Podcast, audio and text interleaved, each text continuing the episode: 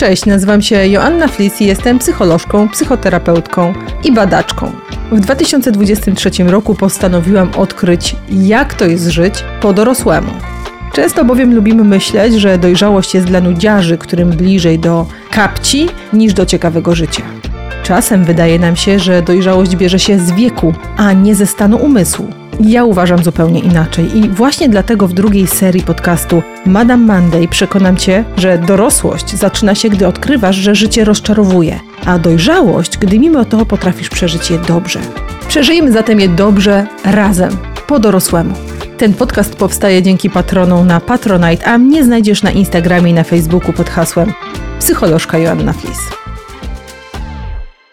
Cześć, dzień dobry, witam Was serdecznie w kolejny poniedziałek z Madame Monday po dorosłemu.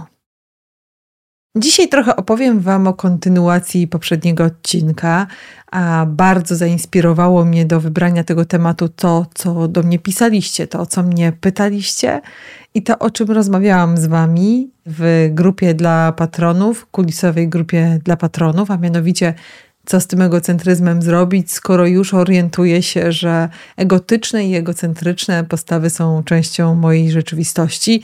I owszem, to wymaga odwagi, ale parę rzeczy możemy zrobić, żeby tego naszego podręcznego, osobistego egocentryka zaspokoić, nakarmić na tyle, abyśmy mogli stać się bardziej dorośli, bardziej dojrzali, być może no, nawet dużo bardziej empatyczni i współpracujący z innymi.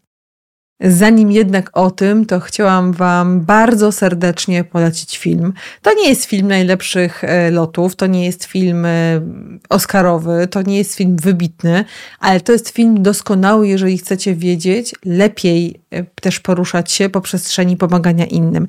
To jest film, który się nazywa Land. To jest film o kobiecie, dramat, która po tragicznej stracie swojej rodziny w procesie żałoby postanawia wycofać się z życia społecznego i zamieszkać w izolacji w górach Montany.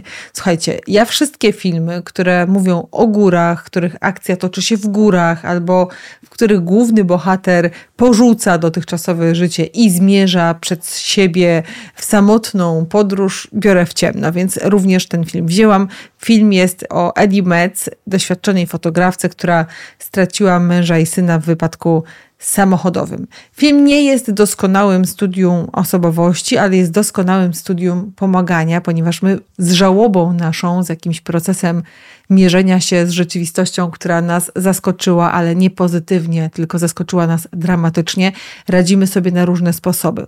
Jednym ze sposobów jest właśnie wycofywanie się z życia, po to, aby w tej żałobie trwać, być i jakoś jej na własnych zasadach doświadczyć, bo bardzo często jest tak, że środowisko oczekuje od nas, żebyśmy my się z swoją żałobą uporali w kilku dość szybkich krokach. Kiedy tracimy kogoś dla nas bardzo ważnego i bliskiego, to wtedy to społeczeństwo, środowisko daje nam trochę więcej czasu.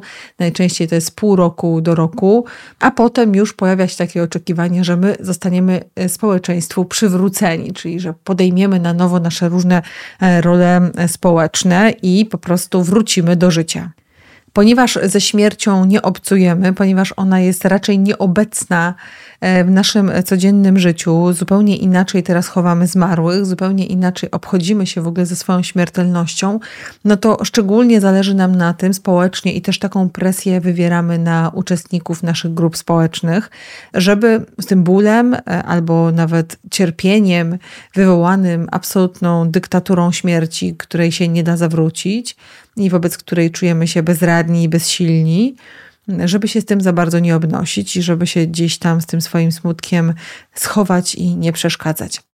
I tak jak już Wam mówiłam, jedną ze strategii oporu wobec tego przymusu z zewnątrz jest strategia ucieczki i zamykania się w sobie, izolowania się, a nawet opuszczania różnych grup społecznych, które tę presję na nas wywołują. Żeby jeszcze troszkę lepiej zrozumieć naturę tej presji, to musimy się zbliżyć do faktu, że społeczności małe bardzo potrzebują swoich członków, tak to było. Kiedyś pamiętajcie, że my wyszliśmy z jaskini, ale jaskinia jeszcze nie wyszła z nas. I to przywracanie do różnych ról społecznych, tych użytecznych ról społecznych, było ważnym aspektem funkcjonowania w grupie. Więc możesz sobie tam pocierpieć my możemy Ci w tym różnymi ceremoniami, rytuałami pomóc na różne symboliczne sposoby, których podejmujemy. Chociażby zaproponujemy Ci bycie mm, w czerni, albo zaproponujemy Ci jakiś większy spokój, przyniesiemy Ci jedzenie, pomożemy Ci pochować swoich bliskich i pożegnać ich też, chociażby e, ceremonią pogrzebową albo tak zwaną stypą, ale są pewne ramy, w których my się zgadzamy na Twoją nieobecność, niedostępność i kiedy te ramy wyczerpujesz, kiedy ten czas w tych ramach zawarty się wyczerpuje, oczekujemy, że wrócisz. Oczekujemy, że pokochasz życie, że uwierzysz na nowo w e, sens istnienia, e, że nie będziemy się musieli z Twoim cierpieniem e, konfrontować, bo wtedy też konfrontujemy się z własnym lękiem przed śmiercią. I główna bohaterka tego filmu, nie będę spoilerowała, ona ucieka w góry po to, żeby wymierzyć, może nawet nie wymierzyć, po to, żeby dokonać pewnego oporu, buntu wobec tej presji zewnętrznej i przeżyć żałobę na własnych zasadach. Z pewnością jest to postać, która nie jest w stanie zostać w środowisku, w którym jest, ponieważ tamtej presji do podejmowania na nowo pewnych e, starych zachowań, które były częścią jej starego, dobrego życia, które ceniła bardziej niż obecne, no było zbyt opresyjne wobec niej. Być może główna bohaterka nie miała ochoty żyć życiem, którym żyła przed utratą kogoś bliskiego, ważnego dla siebie, w tym wypadku całej swojej rodziny, którą tworzyła. Więc ona ucieka w te góry. Oczywiście piękne zdjęcia. To jest trochę taka klisza z różnych innych filmów, które już widziałam, ale oczywiście motyw ekoterapii, zmagania się z naturą i z tym, jak ta natura pomaga nam w radzeniu sobie z tym, co w życiu nieuchronne czyli z naszą śmiertelnością, e, z odchodzeniem, z brakiem wpływu na różne rzeczy. Tu mamy do czynienia z utratą, która, utratą dziecka, czyli taką utratą, która nie wpisuje się w taki normalny tryb życia, czyli ta kolejność rzeczy jest odwrócona. Najczęściej jesteśmy przygotowani na utratę naszych rodziców, ale z pewnością nie jesteśmy przygotowani na utratę na naszych własnych dzieci. To jest lęk, który jest nie tylko lękiem przed śmiercią, ale też takim lękiem egzystencjalnym, mm, jak dalej żyć, skoro to, na co liczymy, albo co jest wpisane w prawa natury, się nie sprawdziło. No ale do brzegu. Chciałabym, jeżeli sięgniecie po ten film, to bardzo Was zachęcić do tego, żebyście przyjrzeli się postaci głównego bohatera i nie, nie jest to film e, romantyczny. E, I tutaj miłość nie uzdrawia, taka miłość e, romantyczna, tylko żebyście przyjrzeli się postaci głównego bohatera, który się tam pojawia i który tej pierwszej pomocy psychologicznej udziela głównej bohaterce doskonale. To znaczy, on jest obecny, responsywny, ale też szanuje jej własne oczekiwania związane z jego obecnością, albo jej własny pomysł na to, jak chce dalej żyć i czy chce dalej żyć. Jej własny pomysł na to, czego potrzebuje. On jest też doskonałym dostarczycielem tych zasobów, których jej brakuje, taką kwintesencją e, zasad związanych z pierwszą pomocą psychologiczną. Możemy też sobie pooglądać, jak ta relacja między nimi się rozwija, czym jest człowieczeństwo, które nie jest podsyte erotyką, e, tym napięciem takim seksualnym, które bardzo często pojawia się w filmach o przywracaniu do życia, no bo to jest bardzo taka uproszczona klisza, że jeżeli zakochasz się, no to w trakcie udzielania ci pomocy, no to naturalnie ta witalność się w tobie pojawi. Tutaj tego nie ma. Ta relacja jest mądra i ta relacja jest pełna życzliwości, jest nieprzegadana, ale też możemy zobaczyć, czym jest pomaganie i dlaczego czasem jest nam bliżej do pomagania innym. I czy ta osoba, która pomaga i która jest obecna, czy ona też czerpie i w jaki sposób czerpie e, z tej relacji, która jest absolutnie relacją wymiany, jak pomagając innym możemy nie obarczać ich odpowiedzialnością za odwdzięczenie się. To jest piękna historia o tym, że mm, nikt nikomu się nie musi odwdzięczać, dlatego że każdy z nas ma własne motywy, które nami kierują wtedy, kiedy my sobie wzajemnie tej pomocy udzielamy albo nie udzielamy. I w tym filmie pada takie fantastyczne pytanie, które główna bohaterka zadaje temu właśnie mężczyźnie. Pyta go, dlaczego mi pomagasz? a on jej odpowiada coś najpiękniejszego, co możemy usłyszeć. Pomagam ci, bo stanęłaś na mojej drodze. Popatrzcie, jak to bardzo odbarcza. Nie pomagam ci dlatego, że jesteś dla mnie wyjątkowa, że cię kocham, że czegoś od ciebie chcę, Pomagam ci, bo to właśnie ty stanęłaś na, na mojej drodze. Nie musisz być dla mnie nikim wyjątkowym i nie jest to sytuacja wyjątkowa. Jest to sytuacja wpisana w moją drogę życia, w moją trajektorię lotu. Zderzamy się ze sobą i pomoc i to, co czerpiemy z tego spotkania, jest e, efektem ubocznym tego zdarzenia. Taką mam fantazję na temat tej relacji. Zachęcam Was do obejrzenia tego filmu, a jak będziecie mieli ochotę, to podzielcie się ze mną recenzją. Ja z chęcią przeczytam, posłucham, obejrzę, jak Wy się macie po obejrzeniu tego filmu, albo jak się mieliście w trakcie jego oglądania, albo w ogóle co myślicie o, o relacji pomagania i przyjmowania pomocy. Oczywiście na grupie, kiedy mówiłam o tym, na grupie patronów, kiedy mówiłam o tym filmie, to ktoś z Was napisał, że pomaganie czasami kojarzy nam się z litością, a kiedy kojarzy nam się z litością, to nie umiemy brać. Ten film może być receptą na lęk przed y, otrzymywaniem współczucia podszytego litością, ale także dobrym przepisem na to, jak nie litować się, a pomagać, bo to jest ogromna różnica. Czym innym jest udzielanie wsparcia psychologicznego, a czym innym jest e, podążanie za własnym uczuciem związanym z litowaniem się nad kimś, kogo uważamy za słabszego od siebie. Taka złota zasada udzielania pomocy drugiemu człowiekowi, ona jest e, związana z takim przekonaniem, że każdy z nas jest e, w zasadzie kompletny i silny i na tyle silny, by móc dźwignąć wydarzenia, które spotykają go, ją e, w życiu, które mu się jej przytrafia. Kiedy zabieramy się za pomaganie i nie możemy tej siły odkryć w drugiej osobie, albo zakładamy z góry, że jesteśmy silniejsi, stabilniejsi, solidniejsi niż ta osoba, to ta relacja pomagania przestaje być relacją pomagania, a staje się relacją, w której jest nierównowaga, a nierównowaga zawsze prowadzi do przemocy, również do przemocy symbolicznej, której nadużywamy w tym aspekcie. Nie będę przegadywała dłużej tego tematu. Jeżeli macie jakieś pytania, to piszcie śmiało, pytajcie mnie. Ja zawsze się będę odnosiła do tego w kolejnych odcinkach. A teraz przejdziemy do tego, dlaczego czasem nam tak trudno w takim razie być może tym egocentrykiem e, nie być. E, być może właśnie wtedy, kiedy chcemy komuś pomóc albo dojrzeć e, ludzi po drugiej stronie barykady i naszego świata. Czasami, słuchajcie, jest nam bardzo trudno porzucić nasz własny egocentryzm i najczęściej no ja w to głęboko wierzę, że nie wynika to z tego, że jesteśmy złymi ludźmi. Najczęściej dzieje się tak wtedy, gdy nie potrafimy w inny niż, słuchajcie, egocentryczny sposób zaspokoić naszych różnych potrzeb.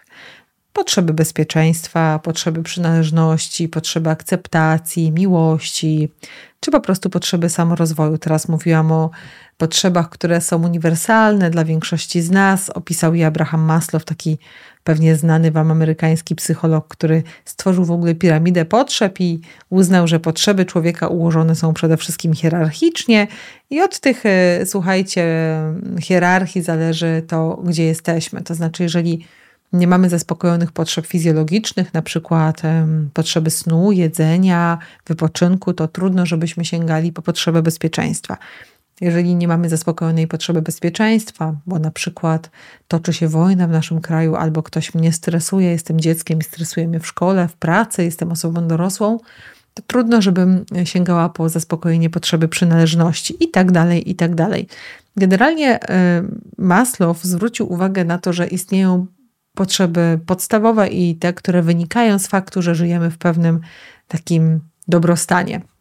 Natomiast to, na czym najbardziej mi zależy i to, co chciałabym, żebyście zapamiętali, to to, że potrzeby same w sobie są dobre i że każdy z nas ma taką energię wewnętrzną, taki imperatyw zaspokajania tych potrzeb i że dzieje się to automatycznie i często nie mamy wglądu w to, że właśnie w tej chwili koncentrujemy się na zaspokojeniu jakiejś potrzeby, że czasami nasze potrzeby są w sprzeczności z potrzebami innych ludzi, to jest źródłem e, konfliktów i że nasze potrzeby dobijają się do nas, e, pokazując nam, że są, że są niezaspokojone, wywołując nas pewne stany emocjonalne, niektóre są przyjemne, niektóre nieprzyjemne.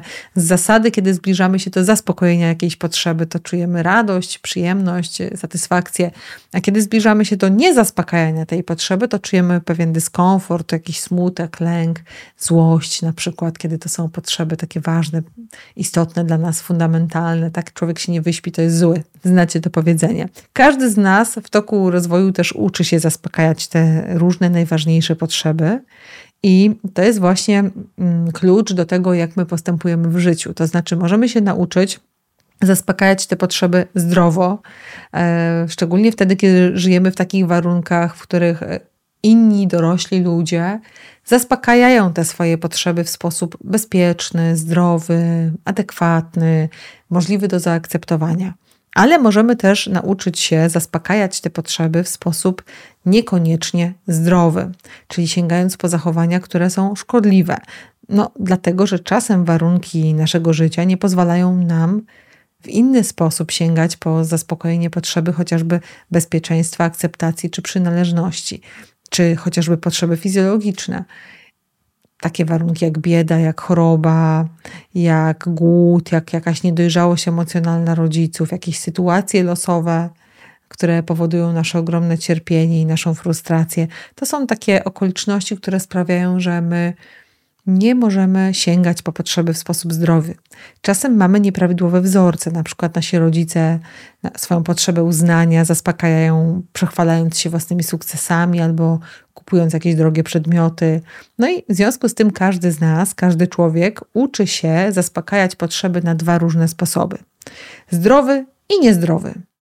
I dlatego każdy z nas posiada repertuar zdrowych sposobów zaspokajania określonych potrzeb. Na przykład, jeżeli chcę jeść, to idę do pracy zarobić na ten posiłek, albo nieadaptacyjnych, niezdrowych, czyli kiedy chcę jeść, to idę kraść, ponieważ na przykład nie wierzę w to, że potrafię zarobić pieniądze. Albo kiedy chcę zaspokoić potrzebę akceptacji, to mogę zachować się zdrowo, na przykład zrobić coś wartościowego dla społeczności, do której przynależę, albo zapytać wprost o to, co cenią we mnie inni ludzie, albo mogę zachowywać się w sposób nieadaptacyjny, na przykład kłamać, opowiadać o sobie jakieś nieprawdziwe, niestworzone historie, otaczać się luksusowymi przedmiotami, na które mnie nie stać, albo intensyfikować moją obecność w mediach społecznościowych i kreować tam wizerunek, który no, zwiększa prawdopodobieństwo, że dostanę sympatię innych ludzi. Kiedy przyjrzycie się egocentryzmowi w dorosłym życiu, to on jest właśnie takim nieadaptacyjnym sposobem zaspokajania różnych potrzeb. O ile dziecko zaspokajało różne swoje potrzeby w dzieciństwie, jak każdy z nas był dzieckiem, to zaspokajał różne te potrzeby w dzieciństwie, właśnie kierując się egocentryzmem. Jeżeli chcę jeść, to krzyczę tak głośno, aż ktoś mi da. O tyle dorosła osoba powinna potrafić robić to z pozycji osoby dużo mniej egocentrycznej. Chcę jeść, więc idę sobie to jedzenie przygotować, czasem mogę na nie poczekać, a gdy jest obok mnie ktoś głodny, podzielę się, abyśmy nie głodowali wspólnie. Widzicie różnicę między tymi dwoma sposobami. Więc dzieciaki zaspokajają potrzeby w sposób egocentryczny i to jest ok. Dzieci z tego nie rozliczamy, po to są dziećmi, ponieważ nie mają jeszcze rozbudowanego repertuaru różnych zachowań zdrowych, dojrzałych, dorosłych, to korzystają ze swojej zdolności do tego, żeby z pozycji egocentrycznej sięgać po to, co jest dla nich ważne, dla jego rozwoju. Tak ma być.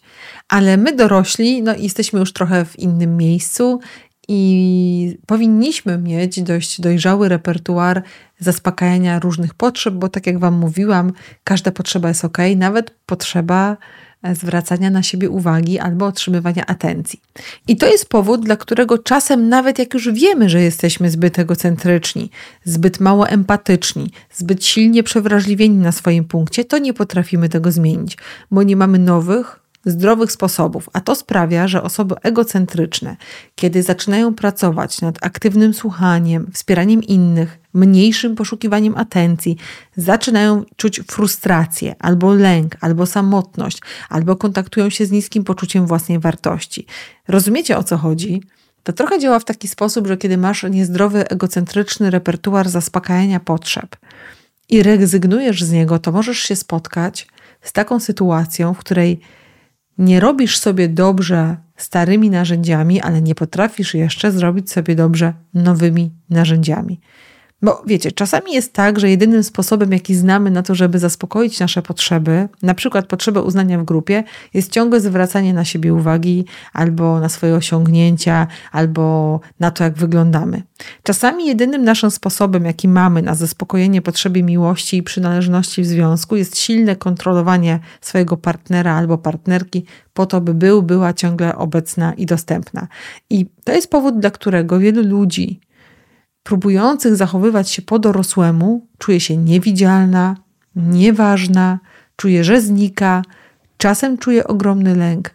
Dopóki nie nauczysz się zdrowych strategii zaspokajania potrzeb, dopóty Twoje dojrzałe zachowania będą dla Ciebie źródłem dyskomfortu. I to jest chyba największa taka prawda objawiona, powiedziałabym, ale jedna z największych prawd albo prawidłowości które w ogóle dotyczą jakiegoś takiego dojrzałego, dorosłego podejścia do rzeczywistości, ponieważ my musimy mieć nowy, dojrzały repertuar, żeby ten stary repertuar zastąpić tym nowym. Nie wystarczy przestać być egocentrycznym, trzeba jeszcze wiedzieć, jak wtedy sprawić, że nasze potrzeby będą po dorosłemu zaspokojone. I zobaczmy teraz trochę, jak to jest te potrzeby zaspokajać po dorosłemu i gdzie jest e, pies pogrzebany. Przyjrzyjmy się potrzebom fizjologicznym. Generalnie po dorosłemu zaspokajamy te potrzeby, gdy uznajemy je za równie ważne, co potrzeby innych ludzi. Nie oddajemy całego posiłku dziecku, śpimy, gdy nasz organizm tego potrzebuje, dbamy o to, aby mieć czas na ruch, na regenerację i na relaks. A tymczasem często bywa tak, że wielu dorosłych najpierw nie dojada, nie dosypia i nie ma czasu dla siebie, a potem wkracza egocentryczny repertuar zaspokajania sfrustrowanej potrzeby i ten egocentryczny repertuar zamęcza innych na przykład opowieściami o swoim złym samopoczuciu, poświęceniu lub przepracowaniu, licząc na to, że ktoś zadba o nasze potrzeby fizjologiczne. I na tym polega cała zabawa, żeby rozpoznać swoje potrzeby, właściwie je zaspokajać, nie naruszając w ten sposób potrzeb innych ludzi i granic innych ludzi, i żeby nie doprowadzać do frustracji, która odpala w nas egocentryczną część, która tupie nóżkami i stosuje chociażby szantaż emocjonalny. Bardzo podobnie jest z potrzebą bezpieczeństwa. Generalnie po dorosłemu zaspokajamy tę potrzebę, rozwijając własną samoświadomość, czyli uczymy się tego, że wiemy, na czym możemy w sobie polegać, albo chociażby wykupujemy ubezpieczenie na życie, jeżeli bardzo boimy się różnych wydarzeń losowych, albo gromadzimy oszczędności, jeżeli niepokoi nas sytuacja związana z rynkiem pracy i inflacją, albo słuchajcie, uczymy się samoregulacji, bo ta nam daje poczucie bezpieczeństwa, ponieważ potrafimy kontrolować nasze własne emocje, albo budujemy siatkę wsparcia, dbamy o naszych przyjaciół, dbamy o nasze relacje, dbamy o to, żeby mówić, co się z nami dzieje, jak przeżywamy świat, jak przeżywamy e, siebie. I co tutaj, wiecie, nam szwankuje w życiu. Potrafimy rozpoznać, kto w czym nam może pomóc, ale też uczymy się sięgać po tę pomoc, komunikować potrzeby na zewnątrz. Albo pomagamy innym ludziom, wiedząc, że to nam daje jakiś też taki bufor bezpieczeństwa, że skoro my jesteśmy życzliwi i pomocni, to też na to możemy liczyć ze strony naszego społeczeństwa albo naszej grupy, naszego plemienia. A tymczasem, jak ja się przyglądam wielu dorosłym osobom, to obserwuję, że zamiast tego duża część usilnie szuka kogoś, kto będzie się nimi opiekował. Zawsze i wszędzie. Kogoś, kto będzie przedkładał ich potrzeby ponad własne potrzeby. Czyli duża część osób pod wpływem niezaspokojonej potrzeby bezpieczeństwa zaczyna pasożytować na innych. Duża część osób pod wpływem niezaspokojonej potrzeby bezpieczeństwa zaczyna chociażby generować masę natrętnych, e, nerwicowych, lękowych i neurotycznych myśli, tworząc kolejne plany B, które mają uchronić przed jakąś katastrofą. Czyli kiedy coś tam się wydarzy, to ja zachowam się w jakiś określony sposób, i część ludzi potrafi się tak zamartwiać godzinami. Czyli znowu mamy taką sytuację, że jeżeli nie sięgniemy po zdrowe sposoby zaspokajania potrzeby bezpieczeństwa, to będziemy koncentrować się na ich zaspokojeniu w sposób egocentryczny, zwracając na siebie uwagę, wymuszając opiekę, tupiąc nóżkami, generując e, tonę e, zmartwień i zamęczając tym innych ludzi. Bardzo podobnie jest z potrzebą przynależności i miłości. Po dorosłemu oznacza to na przykład znalezienie dla siebie roli społecznej, Wiecie, takiej, dzięki której czujemy, że jesteśmy potrzebni i ważni dla innych. No, na przykład ja właśnie z tego powodu zajmuję się psychoedukacją, zapraszam moich przyjaciół na kolacje, e, które czasami przyrządzam, a czasami kupuję, albo pomagam tym, którzy stają na mojej drodze i dzięki temu czuję, że wnoszę coś do społeczności, którą tworzę poza swoją obecnością i dzięki temu czuję, że ludzie, którzy mnie otaczają, mnie akceptują, tworzą ze mną jakąś grupę wzajemnego wsparcia, ale także miłości, właśnie życzliwości, dobroczynności wzajemnej. A wielu dorosłych, którzy nie mają tego zdrowego repertuaru, tego dojrzałego, dorosłego repertuaru zaspokajania potrzeby przynależności i miłości, sięga po znowu egocentryczne narzędzia i na przykład w zamian za to poszukuje podziwu, występuje z pozycji władzy, albo używa kontroli w miłości, bo na przykład, jeżeli jesteśmy głodni miłości, jesteśmy dorośli i chcemy usłyszeć od naszego partnera i partnerki, czy nas kocha, to możemy po dorosłemu po prostu tą osobą o to zapytać. Możemy powiedzieć: Słuchaj, mam potrzebę usłyszenia, co do mnie czujesz, to jest dla mnie ważne, albo potrzebuję usłyszeć to codziennie. Ale kiedy nie potrafimy tego zrobić, nie potrafimy o to zapytać, wypowiedzieć tego na głos, bo nie wiem, wstydzimy się, bo nie mamy takiego repertuaru, to wtedy możemy poszukiwać zupełnie innych, niezdrowych sposobów na zaspokojenie potrzeby miłości. I wtedy możemy się obrażać, możemy znikać tej osobie, możemy robić jakieś dzikie jazdy, awantury, możemy wzbudzać zazdrość w drugiej osobie, możemy jakoś się bardzo też użalać nad sobą i nad tym, że nigdy nie słyszymy o miłości, albo możemy popadać w jakieś takie romanse, w których są osoby bardzo szybko gotowe do tego, żeby mówić nam, że jesteśmy wspaniali i jesteśmy godni miłości, bo wiecie, no, od tego często jest romans. To jest jeden z niezdrowych sposobów na to, żeby zaspokoić potrzeby stymulacji, żeby zaspokoić potrzeby miłości, żeby zaspokoić potrzeby atencji. Jak popatrzycie na różne zachowania, no to chociażby potrzeba bezpieczeństwa może być w niezdrowy sposób zaspokajania piciem alkoholu albo zaspokajana kupowaniem kolejnych rzeczy. Popatrzcie, że w zasadzie możemy każde zachowanie obejrzeć pod kątem pytania o to, jakie potrzeby kryją się za tym sposobem funkcjonowania danej osoby. No i bardzo podobnie jest z potrzebą uznania. Kiedy potrafimy zaspokoić ją po dorosłemu, to wyznaczamy sobie realne i zgodne z naszymi zasobami cele, dbamy o nasze granice, próbujemy osiągać te cele, nagradzamy się wtedy, kiedy je osiągamy. Jakoś jesteśmy w stanie dotknąć też tego, kiedy ludzie nas komplementują, podziękować za to, nie zaprzeczać temu natychmiast, nie peszyć się wtedy, a być może czasem nawet poprosić naszych bliskich o to, żeby powiedzieli nam, w czym jesteśmy dobrzy. A kiedy jesteśmy niedojrzali, kiedy jesteśmy egocentryczni, kiedy nie potrafimy robić tego po dorosłemu, to pojawiają się takie zachowania jak krytykowanie innych, jak ocenianie innych, jak dewaluowanie sposobu życia innych ludzi, jak stosowanie szantażu emocjonalnego albo wymuszanie uznania, albo właśnie używanie pozycji władzy. I bardzo podobnie jest z potrzebą samorealizacji. Jeżeli potrafimy po nią sięgnąć e, po dorosłemu, to wtedy możemy zadawać sobie pytania o to, jaka jestem, jaka chcę być, co jest dla mnie ważne, dokąd zmierzam, jakie są wartości, którymi chcę się kierować w życiu. A jeżeli tego nie robię, to tą potrzebę samorealizacji mogę zaspokajać w sposób kompletnie niezdrowy.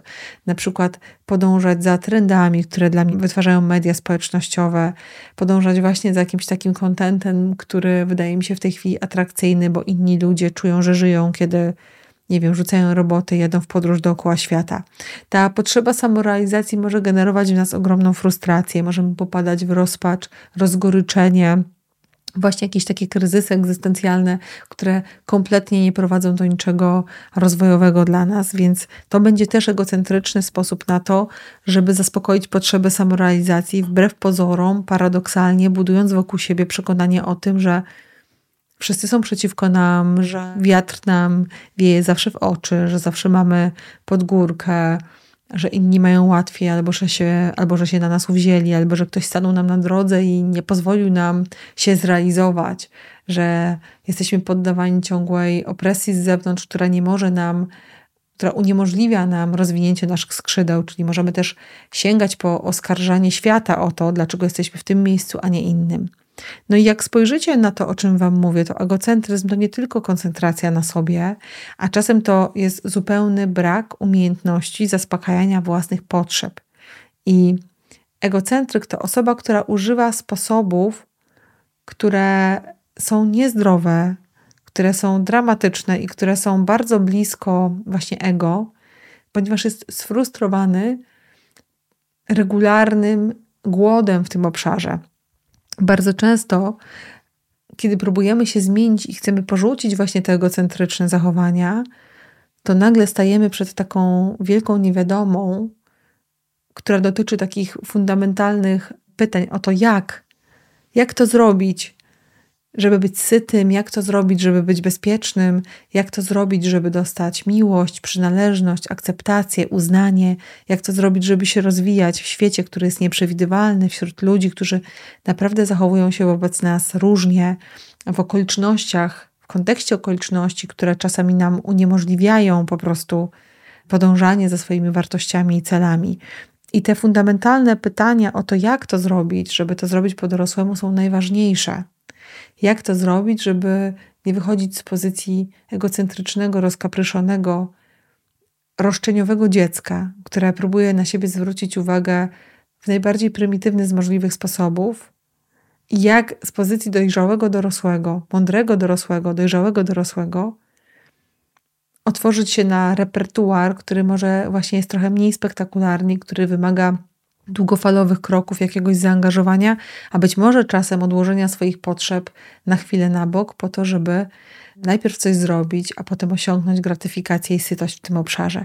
Ja Was bardzo zachęcam do tego, żebyście się przyjrzeli temu, jakie zachowania w Was Wam się nie podobają, czego w sobie nie lubicie, a co chcecie zmienić, i zadać sobie takie bardzo uczciwe pytanie o to, co ja próbuję nakarmić, zachowując się w ten sposób, jak mogę to nakarmić w sposób, który, z którego będę dumny, dumna, w sposób, który jest akceptowalny, w sposób, który jest dorosły, w sposób, który jest dojrzały.